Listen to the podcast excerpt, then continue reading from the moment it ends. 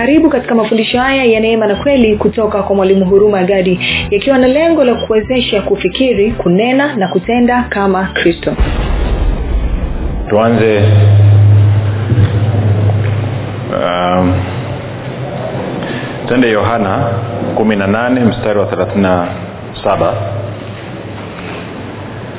Jana tulianza kuangalia mambo machache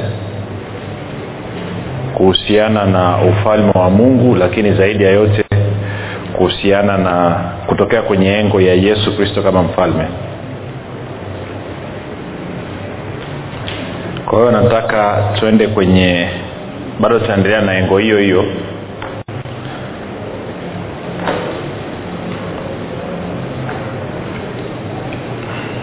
Tuliona katika yohana kumi na nane mstari wa thelathini na saba neno linasema pilato akasema nasoma kwenye tafsiri inaitwa tafsiri ya kusoma kwa urahisi. Pilato akasema kwa hiyo wewe umfa, we ni mfalme? Yesu akamjibu uko sahihi unaposema kuwa mimi ni mfalme. Nami nilizaliwa kwa ajili ya hili eh, kuwaeleza watu juu ya kweli. Ni kwa sababu hii nalikuja ulimwenguni kila mmoja aliye wa upande wa kweli kunisikiliza. Sawa? Kwa anasema kusudi la yeye kuja duniani ni kwa ajili ya kushuhudia kweli. Lakini kabla ya hiyo kwamba amezaliwa awe mfalme hilo ndo kusudi la yeye kuja. Sasa jana tukaangalia ukisoma samueli wa kwanza nane ishirini kwamba kazi ya mfalme mmoja ni kuwa jaji ama jaji ama mwamuzi. Mbili ni kuwa mchungaji. Na tatu ni kupigia, kupigana vita kwa niaba ya watu wake. Na jana tukaangalia kidogo suala la uchungaji na tukajikita tukaangalia zaburi ya ishiri na tatu kwa kina. Na kidogo nikawa nimeanza kugusia swala la yeye kama jaji. Sasa kabla ya kufika hapo kwa hiyo yesu anasema kwamba kwa kusudi la kuwa mfalme ndio maana nimekuja duniani ndio maana nimezaliwa. Na kwamba kila anaye kila aliye wa kweli anasikiliza na tukaona jambo lingine moja kwenye luka sita mstari wa ishirini. Nitasoma kwenye tafsiri ya neno.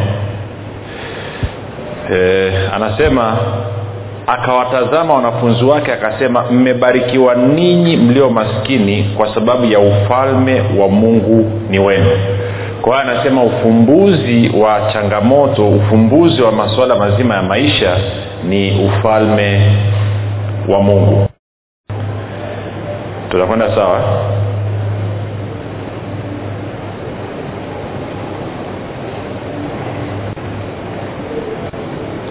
Sasa tukaangalia jana kwenye wafalme wa kwanza mlango wa malkia wa sheba alivyokwenda kwa solomon. Na nikakwambia kwenye agano la kale ilikuwa inatupa picha ama ni kimvuli cha uhalisia ambao uko katika agano jipya. Yesu kristo ni mfalme gani unakwenda kwenye agano la kale alafu unaangalia wale ambao wafalme walifanya vizuri. Kwao unaanza kupata picha ya yesu ni mfalme wa namna gani. Na tukaanza kuangalia tukaanza kuona jukumu la mfalme ni nini sasa kama kama bwana yesu anasema kwamba dawa ya umaskini ni ufalme wa mungu na kwamba kama wewe ni maskini ukiingia kwenye ufalme wa mungu basi unakuwa umebarikiwa. Na kwa kuwa baraka ya bwana utajirisha maanaake ni kwamba tunatakiwa tuwe na ufahamu sahihi jinsi ambavyo ufalme wa mungu unatenda kazi. Na usisahau tuliona pia kwenye zaburi ya mia moja kumi na tisa mstari wa sorry zaburi ya mia moja na tatu mstari wa kumi na tisa kwamba ufalme wa mungu unatawala vitu vingapi? Vitu vyote. Sawa? Ufalme wa mungu unatawala vitu vyote. Sasa tukaona pia kwenye mtanisamee napita kwenye mistari mingi kwa sababu wakristo wengi huwa ni wasaulifu tukaona kwenye zaburi ya mia moja kumi na tano mstari kumi na sita anasema kwamba mbingu ni mbingu za bwana bali nchi dunia amewapa nani? Wanadamu. Kwa lugha nyingine ufalme wa mungu unaotawala vitu vyote mungu akaweka mgawanyiko. Akaamua kwamba hapa duniani atakayekuwa mtawala na msimamizi ni mwanadamu na wala si mwingine yoyote tunakwenda sawasawa bwana yesu asiwe okay um, shida ni kwamba swala la ufalme lina engo nyingi kweli na nazungumza na watu ambao hawana taidia okay, taratibu. Kwa hiyo kama unakumbuka jana pia tukaangalia zaburi ya nane tukaona ukianzia mstari wa tatu sana sana anasema mtu ni kitu gani? Mwanadamu ni kitu gani? Umemfanya mdogo punde kuliko mungu. Umemtawaza juu ya kazi zako kazi za mikono yako kazi zote za nini? Za mikono yako. Kwa hiyo kwa lugha nyingine akakwambia kama ingekuwa mungu anakwenda likizo ambaye angekaimu madaraka nani? Mwanadamu kwa hiyo anasema vitu vyote vimewekwa chini ya miguu ya mwanadamu. Ukienda pia kwenye nadhani waibrania mbili mlango mlango ibrania mlango wa pili mstari wa saba na wanane anarudia kitu hicho hicho. Anazungumzia kwamba vitu vyote vimewekwa chini ya mwanadamu. Tuko sawa? Sasa niseme jambo moja hapa alafu tutapiga hatua. Moja niweke utangulizi huu alafu utatusaidia. uta tuliona pia kwenye mwanzo mlango wa kwanza mstari wa ishirini na sita mungu anasema tufanye mtu kwa sura yetu na mfano wetu ama kwa mfano wetu na sura wetu na tuwape mamlaka ya kutawala vitu vingapi? Vyote. Kwa maana samaki wa baharini ndege wa angani kila kinachotambaa juu ya nchi na nchi yote pia. Kwa hiyo tunaweza tukasema basi kusudi la mungu kumuumba mwanadamu ilikuwa ni ili mwanadamu atawale. Ndio kusudi sasa le, leo hii inatushinda kidogo kwa sababu unajua nchi kama nchi kama tanzania tanganyika wakati wa koloni wanakuja tulikuwa bado tuko nyuma sana. Tulikuwa hata hatujafikia kwenye kingdoms tulikuwa tuko kwenye chiefdoms. Wangapi nakumbuka historia? Tulikuwa tuna machifu hatuna wafalme. Na saa nyingine inakuwa ngumu kidogo kwenye kwenye sisi kuelewa lakini kwa mfano ukaenda kwenye mashariki ya kati na ukisoma historia ukizungumzia mashariki ya kati unazungumzia kama huko sijuu siria e, iraki irani na kadhalika. Zamani walivyokuwa wakifanya okay siku hizi tunatengeneza masanamu labda sanamu sanamu ya kiongozi wa nchi. Zamani kwa mfano ukisoma kwenye kitabu cha danieli utaona kwamba walitengeneza sanamu ya nebukadnezar. Wangapi anakumbuka eh? na ile sanamu ilikuwa imetengenezwa katika image katika sura katika sura ya mfalme. Na kwa maana hiyo ilikuwa ukipita mbele ya ile sanamu ni sawasawa na umepita mbele ya mfalme. Unatakiwa uipe ile sanamu heshima zote ambazo ungempa mfalme. Sawa? Na kwa maana hiyo maeneo yote yaliyokuwa chini ya utawala wa yule mfalme. Kwenye miji yote yalikuwa zinatengenezwa sanamu za mfalme na kwa maneo unavyoona yule yule sanamu maanaake ni umemwona nani? Mfalme. Unatakiwa uiheshimu ile sanamu kama unavyomheshimu nani? Mfalme. Kwa sababu sanamu imetengenezwa katika sura ya nani? Ya mfalme. Tunaenda sawa? Yes? tunaelewana? Kwa hiyo mungu anavyosema natufanyie mtu kwa sura yetu na mfano wetu ni katika mtizamo huo. Kwa waibrania walikuwa wanaelewa nini kinazungumzwa kwamba mwanadamu ameumbwa katika sura na mfano wa mungu kiasi kwamba uumbaji wote unapomwona huyu mwanadamu ulitakiwa umpe heshima ile ile ambayo wanampa mungu. Mbona mtaki tena? Na aliyepewa hiyo kazi wa kwanza kabisa alikuwa ni adamu. Tunafahamu adamu akachemsha. Mungu akajaribu na nuhu eh, nuhu naye ikawa vituko. Si ndio? Adamu adamu akashirikiana na nanii wake wakamwasi mungu. Mbona kama amefanya amjui tukaenda kwa nuhu nuhu naye akapewa kazi hiyo hiyo. Kitu cha kwanza alichokifanya akatengeneza mvinyo akalewa akaanza kutembea uchi. Wangaba najua kusaidia sana? Na? Ukaenda kwa abrahamu naye vituko. Hmm? Mpaka baadaye miaka mingi baadaye anakuja yesu. Yesu anasema ukiniona mimi umemwona nani? Mungu. Walau sasa amepatikana mwanadamu ambaye anaweza kumwakilisha mungu kwa asilimia mia moja. Kwamba ukimwona maana yake umemwona. Kwa lugha nyingine mwanadamu alikuwa amepewa kazi ana sura ya mungu lakini pia amepewa wajibu wa kuwakilisha mamlaka ya mungu katika uumbaji. Kwa hiyo inamaanake ukimwona mwanadamu umeona mamlaka ya mungu tunaenda vizuri mpaka hapo? Tuko visawa mpaka hapo? Sasa kwa hiyo ilikuwa tunachambua mwanzo moja ishiri na sita. Kwa lugha nyingine anavyosema na tumpe mtu mamlaka na, na, ya kutawala vitu vyote maanake anasema tumkabidhi huyu mwanadamu serikali ya mbinguni tumfanye awe sehemu ya mamlaka na sehemu ya utawala wa ufalme wa mungu ili huu ufalme uenee katika dunia nzima. Tunaenda sawa? Ama hatuko sawa na ukisoma mwanzo moja ishirina nane ili huyu mwanadamu aweze kutawala ili aweze kutiisha vitu vyote na kuviweka chini ya serikali ya mungu mungu akambariki.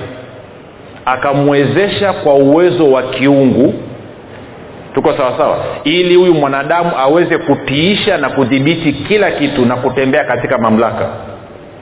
E, kwa kiingereza anasema be fruitful multiply replenish subdue and have dominion walk in dominion. Kwao mwanadamu aliumbwa ili atembee awe ni mkuu atembee awe ana mamlaka juu ya vitu vyote. Tunakwenda sawa? Lakini nachotaka ukione ni kitu hichi kwamba mamlaka ilivyotengenezwa haswa hiyo ya ufalme wa mungu haifanyi kazi pasipo kuwezeshwa na baraka. Hii mamlaka ya mungu serikali ya mungu siku zote inatenda kazi ikiwezeshwa na baraka ndio maana kila mtu ambaye mungu aliingia naye makubaliano iwe ni adamu iwe ni nuhu iwe ni, ni abrahamu iwe ni isaka ni yakobo kitu cha kwanza alichofanya ilianza kwa kuwabariki kwa kwa kuwawezesha kwa uwezo wa kiungu ili serikali ya mungu iweze kutenda kazi hapa duniani. Tunaelewana mpaka hapo? Na kwa sababu hiyo mwanadamu yeyote ambaye kipaumbele chake ilikuwa ni kuhakikisha ufalme wa mungu serikali ya mungu inaenea hapa duniani baraka ya bwana ilitenda kazi katika maisha yake. Tunaenda sawa mpaka hapo? Najaribu kuleta usamari labda tutaelewana. Tuko sawa mpaka hapo? Sawa? Kwa lugha nyingine tungeweza kusema hivi papas kusudi la mwanadamu kuumbwa ilikuwa ni kutawala sawa assignment yake kazi yake ilikuwa ni kuhakikisha kwamba ameitwa awe baraka. Kwamba kila kitu kinapokuja kukaa chini ya huyu mwanadamu kilitakiwa kistawi kinawezeshwa kwa uwezo wa nani? Uwezo wa mungu. Uzima wa mungu baraka ya mungu na wema wa mungu unafanya kazi juu ya vitu vyote ambavyo viko chini ya huyu mwanadamu. Na kwa hiyo alikuwa akilala akiamka anatakiwa afikirie habari ya ufalme hakuwa na kazi nyingine yote. Kwamba amewekwa ndani ya bustani ya eden anatakiwa ahakikishe kwamba hii serikali ya mungu huu ufalme wa mungu ustawi ulioko bustani ya eden ilikuwa ni kwa sababu bustani ya eden iko chini ya ufalme wa mungu na kwa maana hiyo alitakiwa aeneze huo ustawi uende dunia nzima. Kwao baraka aliyokuwa amepewa ilikuwa ni nguvu ya uwezesho ya kuhakikisha kwamba dunia nzima inabadilika na kufanania bustani ya eden. Tunafahamu mwanzo mlango wa tatu adamu akashirikiana na yule mama. Wakaasi. Sawa? Walivyoasi maanaake ni kwamba wamekataa serikali halali. Wameamua kupindua serikali halali ya mungu iliyowaweka madarakani. Na kwa maana hiyo wameamua kuingiza serikali haramu ya ibilisi katika utawala na walivyoamua kuingiza serikali haramu ya ibilisi katika utawala kinachotokea ni kitu gani? Kumbuka mwanadamu amepewa mamlaka ya udhibiti. Kitu alichofanya ni kwamba akachukua ile mamlaka akaipeleka chini ya himaya ya ibilisi kaiondoa kutoka kwenye himaya ya mungu. Naeleweka akaipeleka kwenye himaya ya nani? Ya ibilisi. Kwa lugha nyingine amefukuza serikali ya mungu akaiondoa hapa duniani alafu akaingiza serikali ya ibilisi. Alipofanya hivyo mungu anakuja anasema okay umefanya nini ukienda mwanzo mlango wa tatu ukaanza kusoma mstari wa kumi na saba mungu anamwambia adamu kwa sababu umesikiliza sauti ya mke wako ardhi imelaaniwa kwa ajili yako. Kwa lugha nyingine ardhi haikulaaniwa kwa sababu sio mungu alilaani ardhi ni mwanadamu ndo alisababisha ardhi ikalaaniwa.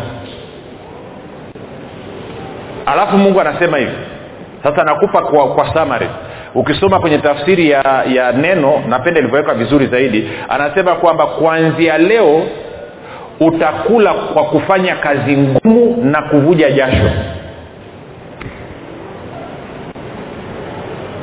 Tunaenda sawa mpaka hapo? Tuko sawa mpaka hapo? Inakuja kuja ama ikuja okay. Kwa hiyo mwanzo wakati ana yuko ndani ya bustani ya eden kazi aliyokuwa amepewa assignment yake ilikuwa ni kwa kuwa yeye ni mtawala kuhakikisha baraka ya bwana inaenea duniani mote. Na kwa habari ya mahitaji ya adamu mungu ndo aliyekuwa anawajibika kuhakikisha kwamba kila mtu ana kila kitu anachokihitaji ama adamu ana kila kitu anachokihitaji ili aweze kuishi maisha yake ya kutawala adamu alivyoumbwa siku ya kumbuka adamu ameumbwa siku ya sita nasemaga siku ya sita jioni. Na kwa maanao siku yake ya kwanza kamilifu ilikuwa ni siku ya ngapi? Ya saba. Siku ambayo mungu alikuwa amefanya nini? Ameibariki kwa sababu ni siku ya kupumzika. Kwa adamu hakuwahi kulima wala kutafuta chakula chake. Kila kitu alikikuta kipo. Kazi iliyokuwepo ni kwamba tawala kwa lugha nyingine alipewa vision alipewa maono ya kuhakikisha kwamba serikali ya ufalme wa mungu inaenea dunia nzima ikiwezeshwa na baraka ya bwana. Na kwa habari ya mahitaji yake provision kila kitu mungu alikuwa ameandaa. Tuko sawa? Alipoasi kushirikiana na yule mama aliyekuwa naye pale bustani ya eden mungu anawambia kuanzia sasa sitakuhudumia tena. Kwa kazi ngumu na kwa jasho utapata chakula chako kwa hiyo bibilia inasema akamtoa adamu ndani ya bustani ya eden akampeleka nje ambako adamu aliumbiwa. Kwa hiyo inamaana nje ya bustani ya eden kulikuwa kuna hali gani? Hali mbaya. Sawa si sawa. Na kwa maana hiyo maono ya adamu yanabadilika badala maono ya adamu kuwa ni kueneza serikali ya mungu ufalme wa mungu hapa duniani maono yake yanabadilika yanaanza kuwa ni survival. Anatafuta namna ya kusurvive. Sijui kiswahili chake nini. Eh, kuishi. Ambayo hata inogi sana yaani kwao ghafla adamu anaanza kuwaza ni, nile nini ninywe nini nivae nini. Maana kumbuka baada ya kuwasi ghafla wanashtuka wako uchi. Kwao kabla hapo maanake kuna namna ambavyo mungu alikuwa amewavika. Sindio ya najua walikuwa wako uchi lakini anasema haikuwasumbua. Kwa hiyo namaana edha kuna utukufu ama kuna nuru ama kuna kitu ambacho kuwa kinawazunguka. Sindio lakini baada ya kuwasi ghafla wanaenda kutafuta majani ya mtini wanaanza kujivesha. Kwa lugha nyingine kwa sababu ya uwasi wao wameambia jitegemee. Sawa si sawa? Tuko vizuri mpaka hapo?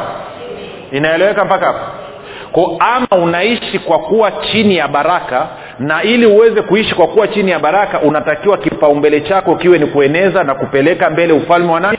Wa mungu. Utakapoacha kupeleka ufalme wa mungu ukaanza kuwaza mambo yako mwenyewe maanaake ni kwamba umetoka kwenye mfumo unaotenda kazi chini ya baraka na umeingia katika mfumo unaotenda kazi chini ya laana. Sawa kwa lugha nyingine umetoka kwenye kutekeleza maono ya mungu unaanza kutekeleza maono yako mwenyewe. Na kwa bahati mbaya maono yako hayana maana. Kwa sababu maono yako yanawaza nile nini ninywe nini nivae nini. Mpo mpo? Mmekaa kimya sana nanitisha tuko sawa mpaka hapo? Tuko sawa mpaka hapo? Na ukienda masayo nne kumi na saba anavyoanza kuhubiri anasema hivi tokea wakati huo yaani baada ya yohana kutiwa gerezani yesu alianza kuhubiri na kusema tubuni kwa maana ufalme wa mbinguni umekaribia. Actually tafsiri ni kwamba kwa maana ufalme wa mbinguni umefika. Kwa hiyo bwana yesu anavyoanza meseji yake anasema badilisheni namna mnavyotazama mambo kwa sababu ufalme serikali ya mbinguni imerudi tena. Tuko sawa? Ama tuko sawa? Okay. Jaribu kuelezea tena mungu wa mbinguni. Okay. Sisi tumekuta stori katikati. Taifa la israel walikuwa wamefundishwa na katika maandiko walivyosoma kwamba kuna wakati unakuja atakuja masihi mpakwa mafuta wa bwana. Huyu masihi atakuwa ni mwana wa mungu. Atakapokuja utawala wa shetani utafikia mwisho ufalme wa giza na utawala wa mungu utaanza kutenda kazi ufalme wa mungu.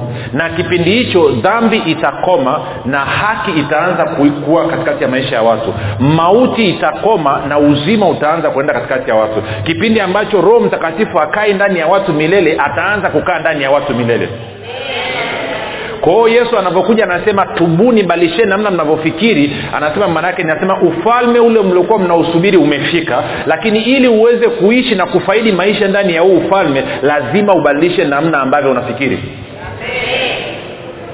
Tunakwenda sawa?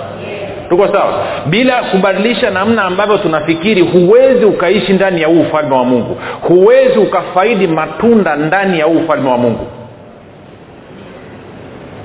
tuko vizuri mpaka hapo hapa tuko vizuri. Tunaelewana kwao tupige hatua. Kwao mlango wa sita mstari ule wa ishiri na nne sasa tunaanza kusoma mpaka thelathini na tatu.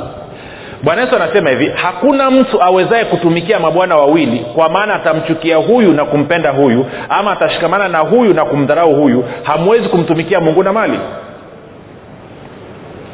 Okay tunafahamu stori ya adamu na yule mwanamke wake nani hii eh. sindio eh? hata kumtaja jina inakuwa ngumu kwamba wamewekwa watawale wamewekwa wawe wasimamizi wawe wawakilishi wa mungu watekeleze serikali ya mungu hapa duniani ama waeneze serikali ya mungu hapa duniani. Alafu adamu na huyu nanii wake akapata idea ya kijinias kwamba tunaweza tukala matunda ya mtu wa ujuzi wa mema na mabaya tukatumikia mapenzi yetu wenyewe na wakati huo huo tukamtumikia mungu sindio kwenye akili yao walijua kwamba tutakula mti wa ujuzi wa mema na mabaya tutakula matunda yake. Alafu tukila tutaendelea kupeta ndani ya bustani ya eden. Na bwana yesu anasema hilo aliwezekani edha huko ndani ya bustani ama huko nje. Huwezi ukatumikia na mabwana wawili. Huwezi ukamtumikia mungu ukatumikia na mali ama fedha ama mambo yako mwenyewe. Kwa lugha nyingine. Anasema haiwezekani. Sawa? Unaweza ukamuuliza mpaka hapo jirani yako unamtumikia nani wengine wanasema si kweli. Moja nikwambie kama kinachokufanya uamke asubuhi uende kazini ni ili upate ada ya watoto upate hela ya kununua kiwanja upate hela ya kununua gari upate sijui hela ya kufanya nini si upate nini. Wewe haumtumikii mungu unamtumikia nani? Wachaga we eh? wachaga bora mwongezi unatumikia nini?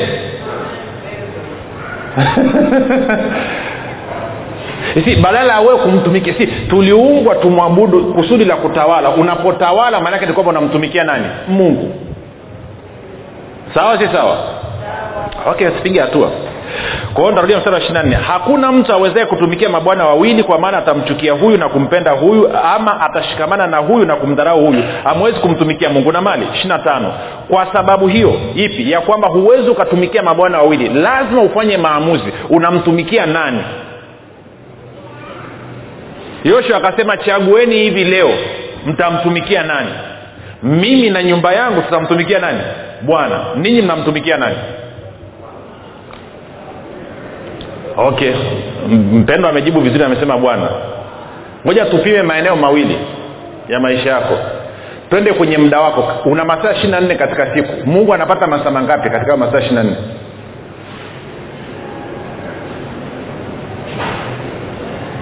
Hilo ni la kwanza. Kwenye mapato yako mungu anapata kiasi gani nani hapa alishawahi kuwaza nafungua biashara ili nipate fedha za kuhakikisha ufalme wa mungu unasonga mbele?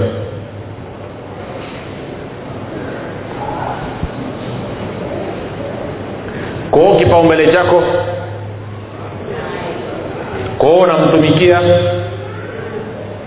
Na kama unatumikia mali maanake uko chini ya mfumo wa nini? Wa laana. Ndio maana haitoshi hata siku moja. Si unajua unakimbizana haitoshi ukipata milioni tano sasa hivi wangapi wanajua haitatosha? Ikifika milioni kumi pia wangapi wanajua haitatosha? Eh? ukienda ukafika ishirini wangapi wanajua haitatosha? Tuendelee.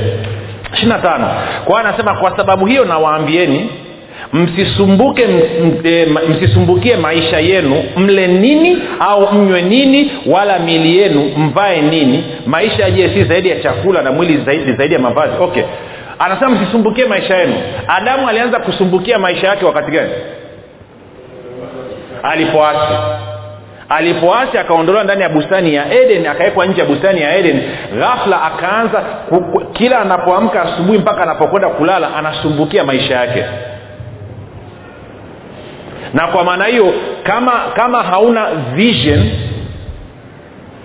huna maono okay, ngoja nitoe mfano huu afu tutapiga hatua mfano unaopenda kutoa sasa hivi ni nani hii? Kumbuka tunazungumzia serikali ya mungu. Serikali ya mungu ina project ina miradi. Wangapi wanajua hiyo? Ni kama serikali ya duniani sio kitu cha ajabu. Ndo maana anaweza akaja akasema okay nataka mjenge kanisa pale sehemu fulani. Hiyo ni project ya mbinguni. Ama nataka mkahubiri injili mwende kwenye tanzania nzima mkafundishe kitu fulani. Hiyo ni project ya mungu. Kama vile ambavyo tunaweza ukazungumzia serikali ya tanzania ikaamua wakati fulani kwamba tunataka kuzalisha umeme kule rufiji inaitwa nini goj sindio eh? kwamba umeme wa megawati elfu mbili sijui na mia moja. Walivyofanya yale maamuzi serikali kilichofuatia nini? Ilibidi watafute mkandarasi. Sindio? Kwa hiyo na mkandarasi mkuu wa kujenga yale maporomoko ya maji na uzalishaji wa umeme lakini pia una wakandarasi wadogo wadogo ambao wana supply pale ili kuhakikisha ile project inakamilika. Wajibu wa serikali ni kusupply hela. Sawa jamani na wajibu wa wale ile kandarasi maanake ni kuhakikisha kwamba anafanya ile kazi ifikie kama inavyotakiwa. Wangapo tu- tu- tu- tukienda na picha hiyo tunaweza kuchukulia kwamba ile project chukulia ni urumagadi akisha nenda kahubiri njili kafundishe watu watu wote waingie katika ufalme wa mungu na kufanana na kristo. Nimetumwa na serikali ya mbinguni. Alafu mnao wapendwa ninyi mnashiriki kwa namna moja ama nyingine kuhakikisha kwamba hiyo kazi ya ufalme wa mungu inaendea lakini ili hiyo kazi ienee lazima kuwa kuna fedha kwa hiyo anayeleta hizo fedha ni nani? Serikali ya mungu. Sio wewe. Sindio kama mbona kama mtaki tena? Sindio na mnafahamu kila mkandarasi awe mkubwa ama mdogo anayesupply kwenye ule mradi wa umeme analeta vitu kwa bei fulani lakini hela atakayolipwa ni zaidi ya hela aliyoingiza. Sindo jamani biashara inavyoenda hivyo ama sio hivyo. Akileta nondo kutoka viwandani inawezekana nondo moja amenunua shilingi elfu kumi na nane anavyofikisha pale kwenye mradi labda analipwa shilingi elfu ishiri na tatu. Kwa kuna faida ambayo anatengeneza. Kwahio kama na mungu naye ametupa kazi ya kufanya kwa ajili ya kueneza ufalme wake maanaake ni kwamba ufalme wake ambao unatawala vitu vyote lazima uhakikishe kwamba kuna fedha za kutosha ya kuhakikisha hiyo kazi inasonga mbele. Ndio maana adamu alipewa kila kitu. Tuko sawa ama tuko sawa okay kwa kuwa nimeichomekea pamoja nielezee kidogo ili tunavyoendelea mbele tuweze kuelewana. Ngoja nikupe mfano mdogo. Kwa mfano sasa hivi tunazungumza sasa hivi. Tunahitaji milioni sita kila mwezi ili injili iende. Kwa sasa hivi. Sawa kwa nikupe maelezo mafupi bibilia inasema hakuna askari anayekwenda vitani kwa gharama zake mwenyewe. Wakorinto wa kwanza tisa saba. Kwa hiyo inamaana serikali ya ufalme wa mbinguni inatakiwa isupply hizo fedha. Sawa? Lakini na- nazungumzia lugha nyepesi ili tuweze kuelewana. Wangapi wanajua kwamba mungu alisemaga asilimia kumi ni ya kwangu? Tisini ya kwako. Kwa hiyo inamaana ninyi mlitakiwa mniletee milioni sita kwa sababu milioni sita ndo hela ya mungu inakuja kwenye kazi yake. Sawa si sawa? Lakini kama milioni sita ni asilimia sita ni asilimia sita shingapi eh? ili ubakiwe na milioni sita ni asilimia kumi ya shingapi milioni stini kwa hiyo ina maana kwenye hii project mungu anaachilia milioni ngapi? Stini ambazo zipite mikononi mwenu. Kwa hiyo tuchukulie ingekuwa una mtu mmoja ni kuigema ameamua kwamba mwalimu hiyo milioni sita nitatoa mimi. Kwa hiyo inamaana ufalme wa mungu unawajibika kumpa kuigema milioni ngapi? Stini ili alete milioni ngapi kwangu? Sita yeye anabakiwa na milioni ngapi? Hamsini na nne. Ufalme wa mungu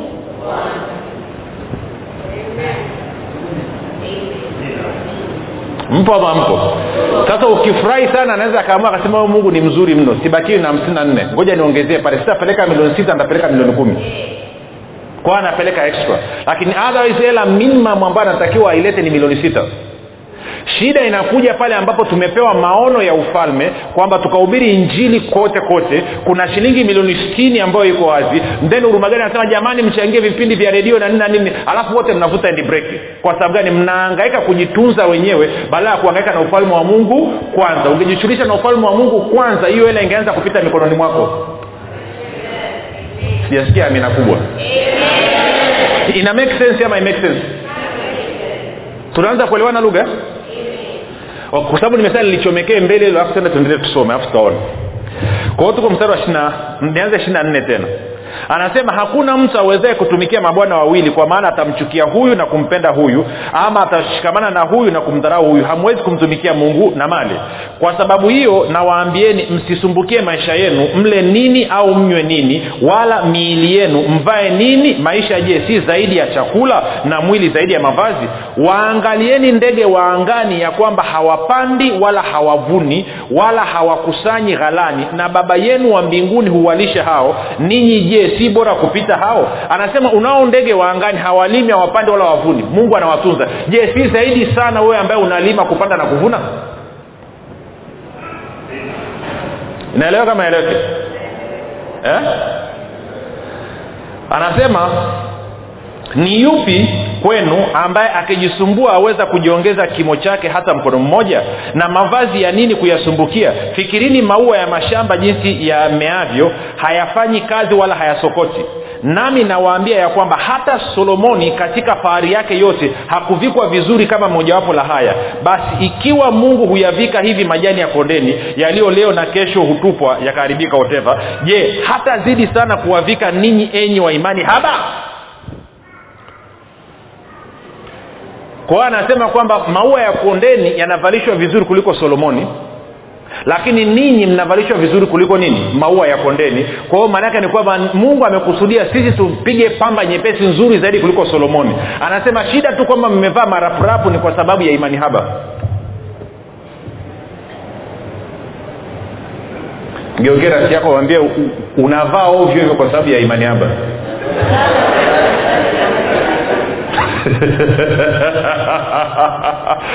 unaanza wangapi kuona kitu hapo imani gani? Kwamba imani kwamba mungu ana uwezo wa kunitunza kwamba nitakaposhughulika na ufalme wake na mambo yake kwanza mungu anao uwezo wa kunitunza. Ana uwezo wa kunitunza kuliko alivyomtunza solomoni si ndio jana tuliona tukaona kwamba malikia wa sheba alivyofika kwa solomoni akasema oh! alivyoangalia wafanyakazi pamba nyepesi walizopiga alivyoangalia vyakula vilivyoko mezani alivyoangalia nyumba ilivyojengwa biblia inasema akazimia. Kwa lugha kuzimia ilianzia kwenye biblia. Kamzimia. Okay. thelathini moja. Anasema msisumbuke basi mkisema tule nini au tunywe nini au tuvae nini kwa maana hayo yote mataifa huyatafuta kwa sababu baba yenu wa mbinguni anajua kuwa mnahitaji hayo yote. Bali utafuteni kwanza ufalme wake na haki yake na hayo yote mtazidishiwa. Tuko sawa? Sasa nataka nisome mstari wa thelathina moja thelathina mbili na thelathina tatu katika bibilia habari njema. Sikia bibilia habari njema anavyosema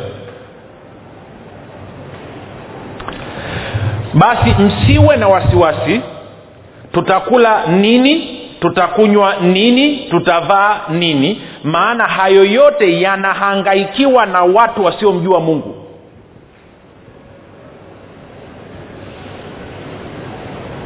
Alafu anaendelea anasema baba yenu wa mbinguni anajua kwamba mnahitaji vitu hivyo vyote.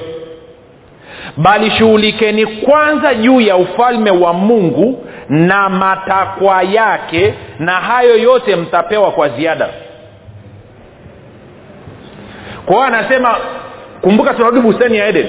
Eidha maono yako ni kuhakikisha ufalme wa mungu unasonga mbele unatawala. Ama umeasi na maono yako yamekuwa sahii ni kutafuta chakula. Ule nini unywe nini uvae nini.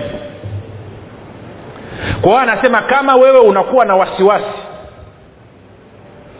kuhusu namna ambavyo utakula utakunywa utavaa nyumba ya kuishi gari ya kuendesha na anasema kwamba hayo mambo ni muhimu. Baba yenu anajua kwamba hayo mambo ni muhimu na mnayahitaji.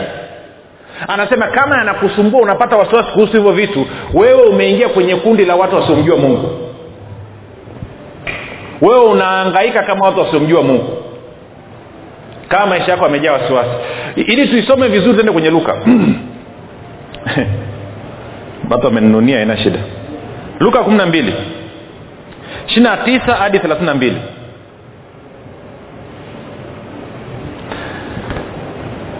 ntasoma kwenye biblia habari njema. Huwa inanibariki sana. Anasema hivi. Basi msivurugike akili mkihangaika juu ya mtakachokula ama mtakachokunywa. Msivurugike nini? Msivurugike nini? Ukimwangalia jirani yako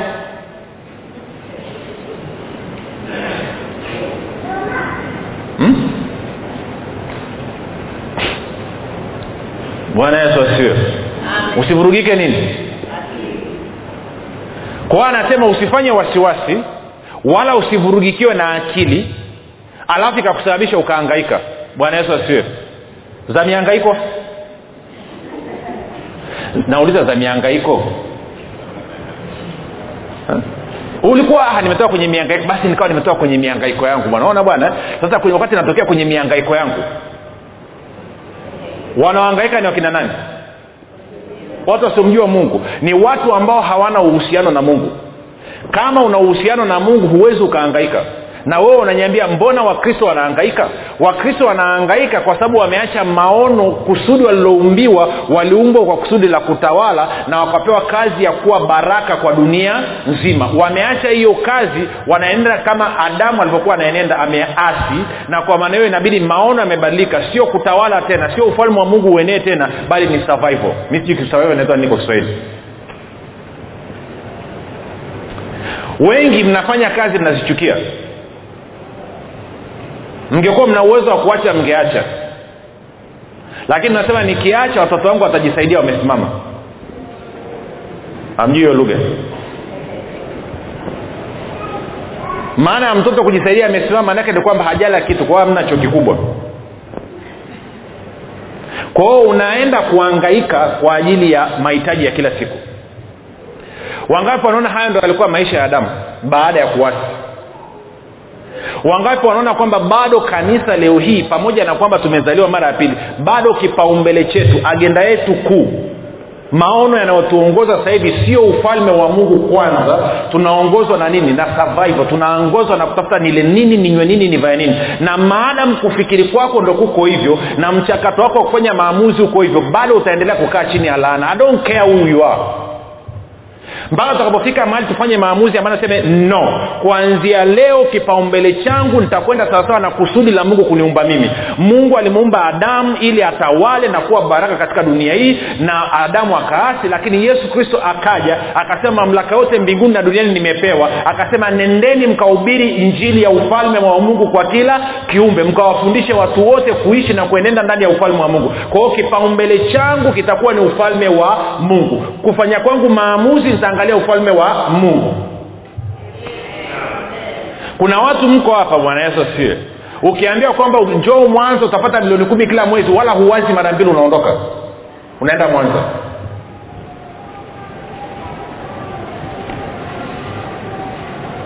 kwa hiyo maamuzi yako yanaamuliwa na fedha na wala sio ufalme wa mungu tena.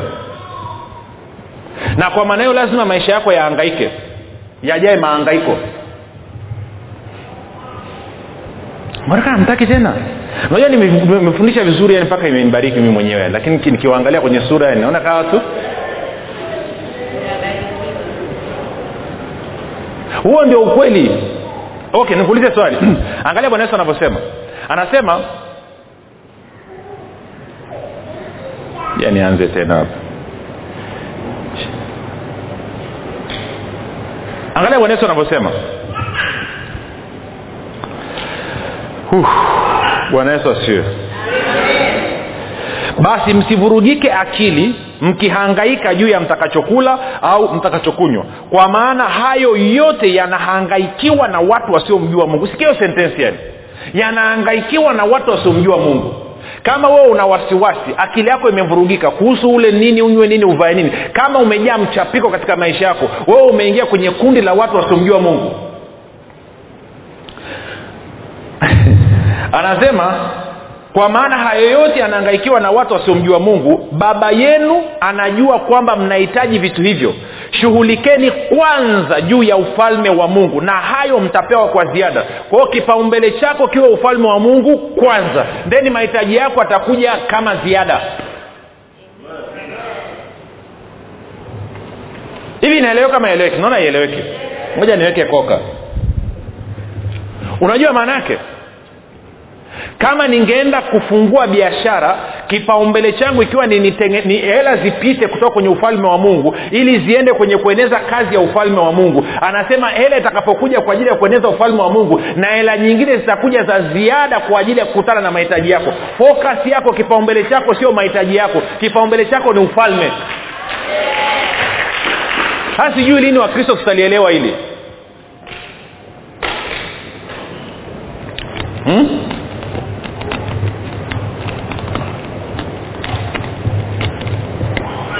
Ukimwangalia jirani yako unaona kama anaelekeaelekea hata kusikia sio kuelewa.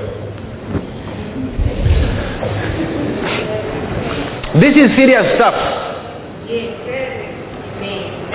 Kwa hiyo bwana yesu anasema sikiliza watu ambao hawamjui mungu watu ambao hawana mahusiano na mungu ndo wanaangaika yaani plani zao mipango yao ya kila siku inaamuliwa na kuhusu survival mahitaji yao lakini watu wanaomjua mungu mipango yao na maamuzi yao yote yanaongozwa na nini? Na ufalme wa mungu kwanza. Kwamba kuona serikali ya mungu inaenea dunia nzima. Agizo la bwana nendeni mkahubiri injili kwa kila kiumbe. Hicho ndo ambacho kina akifungua biashara ni kwa ajili ya fedha ya kupeleka gospel. Akiamua kwenda mahali anaangalia okay lile eneo hakuna mtu yeyote ambaye anajua habari za ufalme wa mungu. Hakuna balozi wa ufalme wa mbinguni. Kwa hiyo nakwenda kwenye lile eneo wai nakwenda pale ili serikali ya mungu iweze kuingia mahali pale. Inawezekana hata faida inaonekana hakuna sio pa maana pamekauka pamenyauka. Lakini nitakwenda pale ufalme wa mungu uingie. Ufalme wa mungu ukiingia bustani ya edeni imeingia. Bustani ya edeni ikiingia ustawi wa mungu umeingia. Kama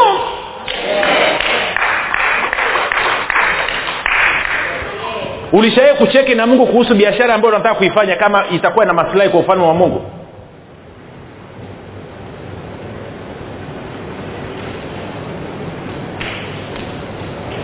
ama uliwahi kalkuleta ukapigia kacha kacha kacha kacha kacha ukaangalia na mahitaji yako. Kuchu kuchu kuchu kuchu kuchu italipa. Kuchu kuchu kuchu. Ukafanya maamuzi kwa kuangalia mahitaji. Na ndio maana biashara inakukoroga mpaka leo hii. Okay tena taratibu. Bwana yesu asifiwe. Inakuja kuja ama ikuji eh? Kama nafanya maamuzi kwa kusukumwa na mahitaji yangu maana yake ni kwamba hayo maamuzi nitakapofanya kitakachokuja kukaa juu ya hayo maamuzi ama hiyo biashara ni nini eh? Eh? no no no laana si ndio tunaye adamu jamani kaambiwa sikiliza adamu bustani hii hapa nimekupa mamlaka ya kutawala vitu vingapi? Vitu vyote. Nimekubariki kukuwezesha ili mamlaka ya mungu serikali ya mungu iende dunia nzima. Kila kitu kwenye bustani unaweza ukala isipokuwa mti mmoja tu wa ujuzi wa mema na mabaya. Mengine yote kula katika kutekeleza wajibu wako. Adamu anamwangalia nani hii? Na nani hii anatembea nje anazungumza na shetani? Kwa hiyo wanaasi serikali halali ya mungu mungu anawatoa ndani ya bustani ya eden. Kwa lugha nyingine anawatoa kutoka katika ufalme wa mungu anawapeleka nje. Ndio maana sisi tunapozaliwa mara ya pili yohana tatu tano tunarudishwa ndani. Kama? Sawa si sawa? Kwa hiyo anavyoenda nje anaambiwa kula yako sasa hivi itatokana na wewe kufanya kazi nini? Ngumu na kuvuja jasho sasa sikwambii umshike jirani yako mikono uangalie sikwambii hivyo.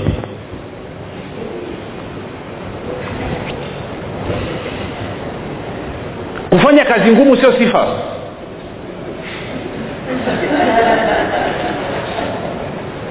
Unafanya kazi ngumu kwa sababu ya uasi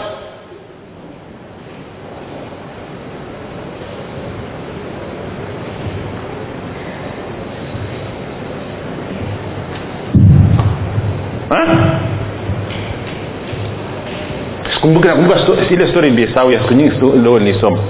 Mama wa nyumbani akasikia habari za ufalme wa mbinguni marekani. Kwamba kwenye ufalme wa mungu kuna idea zote za kufanya uwe tajiri ili ufalme wake uzidi kusonga mbele hapa duniani. Si kitu ambacho watu hawaelewi. Okay bwana yesu asiwe wangapi wanajua kwamba kila kitu kinachohitajika kwa ajili ya kuhubiri injili kutangaza habari njema ya ufalme wa mungu kiko hapa duniani? Akiko mbinguni. Watu wako wapi duniani. Fedha ziko wapi? Duniani. Magari yako wapi? Duniani. Kumbi ziko wapi? Kila kitu kiko wapi? Hapa duniani. Lakini anahitajika mwanadamu ambaye atakubaliana na kushirikiana na ufalme wa mungu ili ufalme wa mungu unaotawala vitu vyote utende kazi kupitia mwanadamu na kuhakikisha hivyo vitu vyote vinavutwa na kuja kwenye kazi ya mungu. Sikiliza serikali ya mungu ina fedha. Dunia na vyote vijazavyo ni mali ya nani dunia na wote wakaao ni mali ya nani? Fedha na dhahabu ni mali ya nani? Lakini tuna problem. Yesu anasema enyi wenye imani haba. Okay. Mwangalie jirani yako umuulize wewe ni mtoto wa adamu ama mtoto wa kristo? Anasemaje? Kama anakwambia wakristo muulize mbona kipaumbele chako ni mahitaji yako kama adamu. Na wala sio kipaumbele chako sio ufalme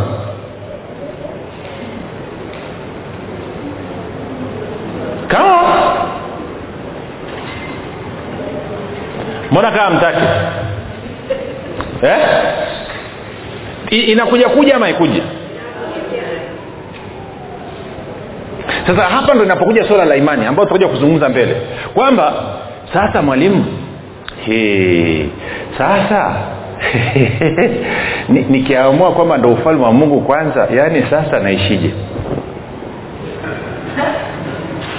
Sindio maana yake ni kwamba hujaelewa kitu hata kimoja alichokisema yesu. Yesu amesemaje? Shughulika kwanza na nini? Na ufalme wa mungu. Na mahitaji yako atakuja kama ziada. Kwa lugha nyingine alikuwa anakwambiaje toka kwenye mfumo wa laana ingia kwenye mfumo wa nini? Wa baraka.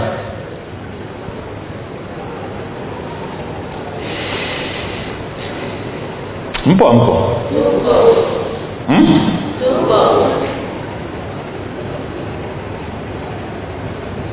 unadhani kanisa kwa asilimia kubwa na wakristo wako chini ya mfumo gani? Mfumo wa nini wa laana alafu wanashangaa kwa nini wao ni maskini. Sasa tupige hatua. Niweke ni, ni point kidogo. Unakumbuka bwana yesu anasema baba neno lile ulilonipa nimewapa nao wamelipokea. Ulimwengu umewachukia kwa sababu wao sio wa ulimwengu kama vile mimi nisivyo wa ulimwengu. Wangapi nakumbuka hiyo? Eh? sawa si sawa? Kwa lugha nyingine ulipompokea yesu kristo uraia wako ulibadilika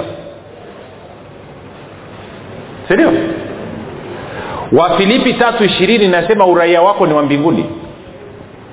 Waefeso mbili mstari wa kumi na tisa inasema wewe sio mgeni wala mpitaji tena. Wewe ni mwenyeji citizen of heaven lakini pia ni mwenyeji wa nyumbani kwake nani? Mungu. Kwao sio tu kwamba wewe ni mwanafamilia ya mungu lakini pia wewe ni raia wa ufalme wa mbinguni.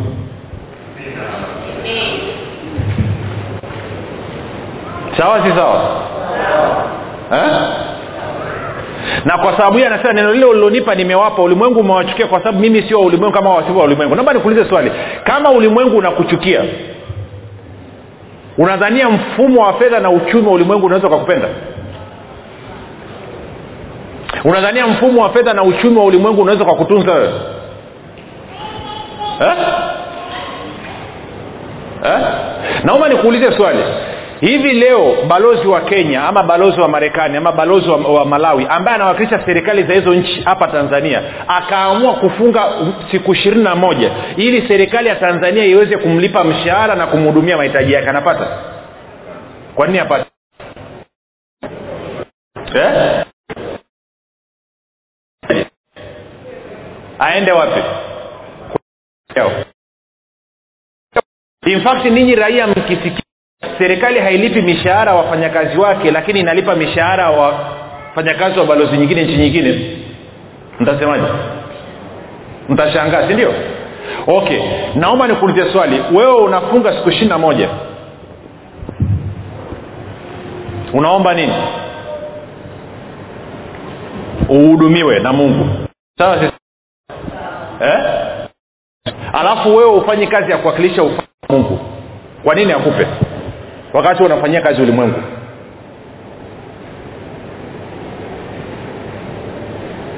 Sieleweke okay tena taratibu. Umechaguliwa kuwa mkuu wa mkoa sisemi dar es salaam wala arusha lakini rais ameku, amekuamini amekuteua kwenye hizo nafasi. Alafu umefika arusha labda badala ya kufanya kazi yako ya ukuu wa mkoa unapiga siasa. Unaenda kijiweni unacheza bao unakunywa kahawa na wazee kazini ufiki uwe kwenye mikutano huendi. Kwa lugha nyingine shughuli ulioteuliwa kuifanya hauifanyi. Kwa nini rais aende madarakani? Kwa nini akulipe mshahara? Okay. Wangapi wamesoma kwenye gazeti leo watiandika kwamba wasilipwe mwezi wa saba? Kwa nini? Hawakuwa kazini walikuwa wameenda kutia nini? Nia. Sasa wewe umeenda kutia nia kwa mahitaji yako ya duniani kwa nini serikali ya mungu ikulipe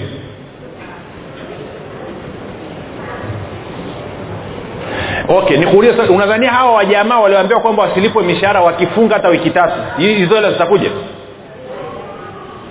We uoni ndivyo watu walivyookoka wanavyofanya?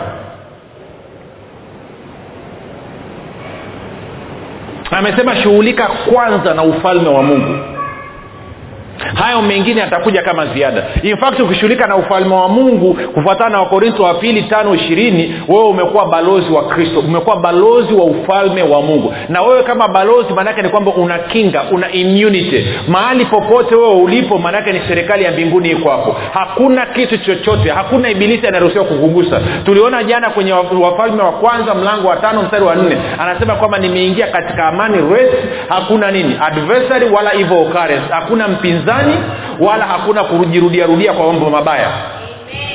Hayo ndo maisha ulioitiwa lakini hiyo kazi uifanye sasa then inakuwaje?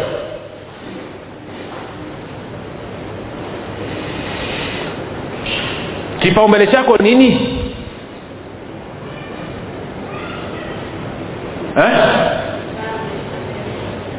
Ukapita mahali ukakutana na milioni moja imeshangashanga ikakutembelea. Kitu cha kwanza kinachopita kichwani ni nini? Anacheka watu hawawezi kusema lakini mwingine ki, ki, ki, milioni kaa simu. Mwingine siu milioni imepita nikamalizia kulipia kiwanja changu. Kitu cha kwanza kinachopita kichwani ni nini mahitaji yako. Na kama ni mahitaji yako maanake unajitegemea. Na kama unajitegemea unaishi maisha gani?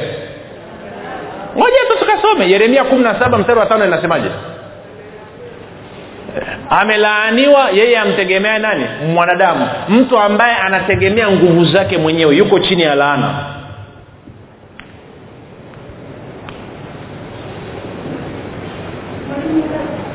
Yeremia kumi na saba tano mpaka sita anasema hata jambo jema likitokea huyu mtu atakaa aweze kuona. Huyu mtu ni sawasawa na mmea uliopandwa kwenye chumvi.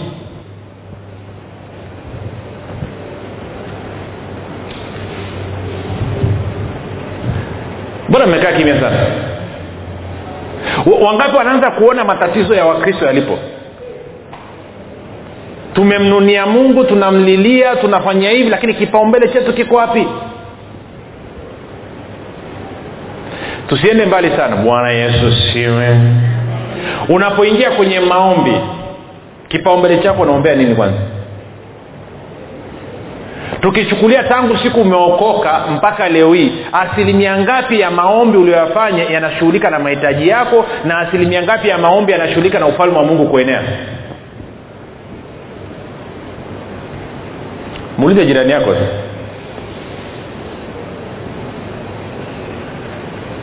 sasa tafsiri ya, ya, ya, ya kichaa ni nini? Ni kufanya jambo lile lile tena na tena ukitegemea kupata matokeo tofauti pamoja na kwamba unapata matokeo yale yale. We uoni wakristo ndo wamekuwa hivyo?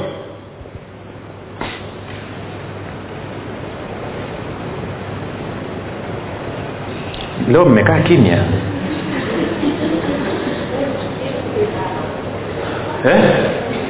yaani mmekaa kimya kweli yani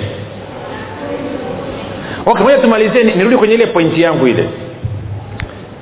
Unajua nime, nime, experience imenionyesha niki niki kwenye huduma nikiwa na vitu vya kufanya labda nikaamua koke mwezi huu labda nitakwenda kwenda labda nitaenda mkoani kwa ajili ya kufanya moja mbili tatu nne. Na nitaenda kufanya kitu na vitu vyote vinahitaji hela. Huwa siamui kwa kuangalia hela. Naamua kwa kuangalia mahitaji ya ufalme.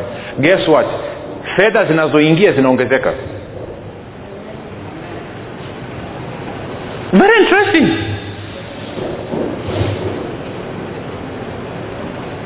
Alafu tukipunguza zile activity zile kazi fedha inafanya nini?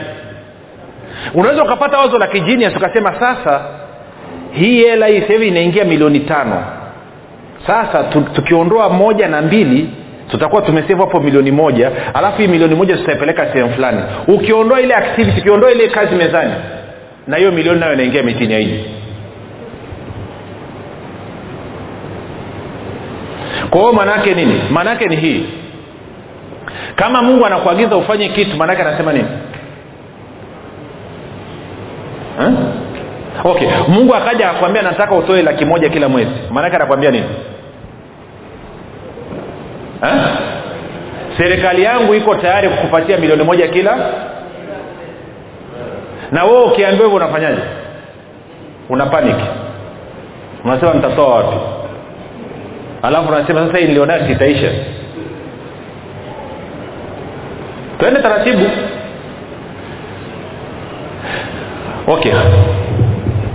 Tulikuwa tuko kwenye luka 12 kwao nasoma mstari wa 31 na 32 anasema shughulikeni kwanza juu ya ufalme wa mungu na hayo mtapewa kwa ziada. Alafu anasema msiogope enyi kundi dogo maana baba yenu amependa kuwapeni ufalme. Teni taratibu.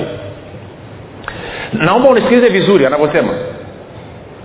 Anasema usivuruikiwe na akili usiwe na wasiwasi ukaanza kuangaika kwamba nitakula nini nita nitavaa nini hivi na umri wote huu nyumba na umri wote huu gari na umri wote sina anasema mambo hayo yote yanahangaikiwa na watu wasiomjua mungu. Lakini ninyi shughulikeni kwanza na ufalme wa mungu na hayo mahitaji yenu mtapewa kwa ziada kwa sababu baba yenu wa mbinguni anajua kwamba mnayahitaji hayo mambo yote tena anajua kwamba ni muhimu alafu anasema msiogope baba yenu ameona vema. It gives him pleasure. Inamfurahisha kuwapa ninyi ufalme. Maanake nini? Okay. Kama inamfurahisha mungu inampa in, ameona vema na inamfurahisha yeye kunipa mimi ufalme na yesu akasema nikipata ufalme mahitaji yangu nitapewa kwa ziada. Maanake ni kwamba mungu anafurahia inamfurahisha yeye kukutana na mahitaji yangu kunipatia mahitaji it gives him pleasure. Inamfurahisha anaenjoi kukutana na mahitaji yako. Mbona kamtaki lakini amekwambia weka utaratibu sawasawa utaratibu sawasawa ni nini kipaumbele chako ni ufalme wa mungu. Kwa sababu gani? Rafiki hilo ndio kusudi ambalo mungu alikuumba adamu alipewa hiyo kazi akaikoroga. Yesu kristo alipokuja akasema kipaumbele changu mimi ni ufalme kwanza. Wewe ni mwanafunzi wa yesu kristo. Kabla ya kuondoa akasema peleka ufalme kwanza. Kwa nini wewe unafanya kitu tofauti na hapo? Wakati fulani akawatuma wanafunzi wake kumi na wawili baadaye akawatuma sabini waende wawili wawili. Akasema msichukue kitu chochote cha ziada. Don't take anything. Usichukue sendos ya ziada kanzu ya ziada wala chochote. Wala usichukue hata shilingi. Akasema nendeni. Alafu wakaenda baadaye wakarudi. Akasema mlivyoenda mlipungukiwa na kitu chochote. Wakasemaje? Kama walipungukiwa na kuhakikishia thomas angesema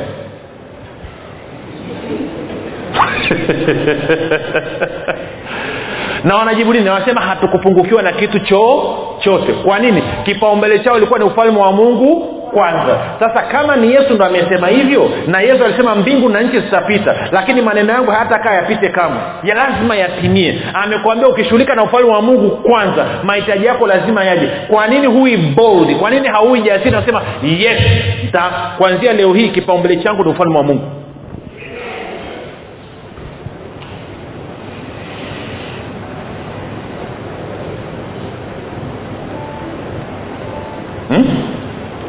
mwingine akiambia asema sasa mwalimu ngoja he ngoja ngoja ngoja hang on. Sasa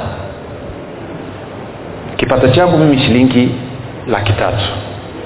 Kwa hiyo hivi mwalimu kwao unanyambia kabisa kwenye akili yako wewe na utu uzima wako naambia nitoe laki kabisa nimpe mungu kwenye kazi ya ufalme nibakiwe na shilingi laki mbili. Wakati mii mwenyewe hiyo laki tatu wenyewe kizungumkuti okay tena taratibu. Kinachokufanya uogope kutoa hiyo laki nini? Hofu imetoka wapi? Wakati unazungumza nataka tuende kwenye matayo kumi na tatu kumi na mbili. Kinachokufanya usite kutoa shilingi laki moja ni nini? Kinachokufanya uwe na hofu ya ukitoa hiyo laki moja kati ya hiyo laki tatu ni nini? Na? Haitoshi kwa sababu unaona nini? Haitoshi. Okay matayo kumi na tatu kumi na mbili nasemaje? Yeye aliye na nini? Ehe. yeye aliye na kitu atapewa naye atazidishiwa tele. Naye asiye na kitu hata kile kidogo alichonacho atafanya nini? Atanyanganywa. Kwa hiyo kinachokufanya uogope kutoa ile laki ni kwa sababu ndani mwako unaona nini? Hauna na ukiona hauna aonavyo mtu nafsini mwake ndivyo. Kwa hiyo kwa nini hela haziji kwako? Kwa sababu hauna. Na kwa kuwa hauna hata ile kidogo laki tatu ulionayo inapata nini? Zoruba si ndio? Mara mtoto amepata jipu kwenye kalio la kulia. Eh? mara umetoka nje kiatu kimevunjika kisigino si ndio? Umepita unaruka mtaro simu imedondoka kwenye maji. Wangapi wanajua? Laki tatu ndo imeisha hivi kila mwezi hela yako ni kasheshe. Wai sio kwa sababu mungu anakupa adhabu. Kwa sababu nafsini mwako umeona kwamba haitoshi hauna. Na kwa kuwa hauna basi anasema hata kile kidogo ulichonacho kinaondoka. Lakini ungeambiwa laki unasema no problem. Ninao ufalme wa mungu unanihudumia. Kama mungu anahitaji laki moja kwa ajili ya kazi yake najua ufalme wa mungu utanihudumia. Kwao mtumishi kamata kama si yesu ndo amesema. Okay unawezaje ukamwamini yesu na hatima ya maisha yako kwamba atakupeleka mbinguni kwenye bling bling alafu huwezi kumwamini akuhudumia hapa duniani? Si bora umtesi hapa duniani ikishindikana umwambia bwana yesu nikwambie kitu? Sidhani hata kama hiyo mbingu unayo. Kama umeshindwa kunitunza hapa labda nimwangalie muhammad serious niko sitanii kwa nini upoteze miaka yako yote unamwaminia huyu yesu one day yesu atakupeleka mbinguni alafu ghafla siku umefika bwana yesu asiwe ufalme wa mungu? Wangapi wamenyelewa kwa hiyo kinachotafuna kanisa ni nini? Kipaumbele kiko sehemu ambayo sio sahihi ukijishughulisha na ufalme wa mungu baraka ya bwana inafanya kazi katika maisha yako. Ukijishughulisha na mambo yako mwenyewe unatoka kwenye mfumo ulioko chini ya baraka unaingia kwenye mfumo ulioko chini ya nini? Ya laana. Sio mungu amekuingiza ni wewe mwenyewe umejiingiza. Sasa tunaingiaje na kuanza kupokea katika huu ufalme? Huu ufalme unatendaje kazi katika kukutana na mahitaji yetu? Hilo ndo swali ambalo tunataka tujiulize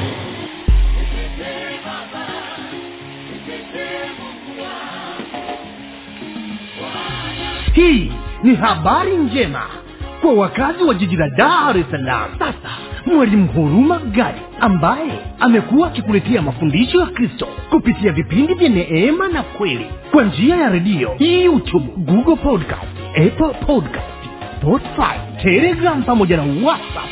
Anapenda kukujulisha kuwa sasa unaweza kushiriki ibada iliyojaa nguvu ya roho mtakatifu na kweli ya kristo. Ibada hizi zitafanyika katika ukumbi wa dreamland uliopo mbezi bichi bondeni jijini dar es kumbuka ibada hizi zitafanyika siku ya jumapili kuanzia saa tatu kamili za asubuhi hadi saa saba kamili za mchana ambapo mwalimu huruma gadi atafunua kweli ya kristo katika nguvu za roho mtakatifu. Wagonjwa watahudumiwa na kupokea uponyaji. Wenye vifungo watafunguliwa na kuwekwa huru. Na kwa siku za jumatano ni ibada ya ushirika mtakatifu pamoja na maombezi itakayoanza saa kumi na moja za jioni hadi hadi saa moja na dakika thelathini. Ibada hizi zitafanyika katika ukumbi wa dreamland uliopo mbezi bichi bondeni jijini dar es salaam. Au kwa mawasiliano zaidi piga simu nambari 07 sitini na nne mia tano mia mbili arobaini na mbili au sifuri saba nane tisa mia tano mia mbili arobaini na mbili au sifuri sita saba tatu mia tano mia mbili arobaini na mbili. Kumbuka ni kweli unayoijua ndiyo itakayokuweka huru umekuwa ukisikiliza mafundisho ya neema na kweli kutoka kwa mwalimu huruma gadi kama una ushuhuda ama maswali ama unahitaji kuombewa tupigie simu namba 7645242 au 6735242 au tuandikie barua pepe info at neema na kweli org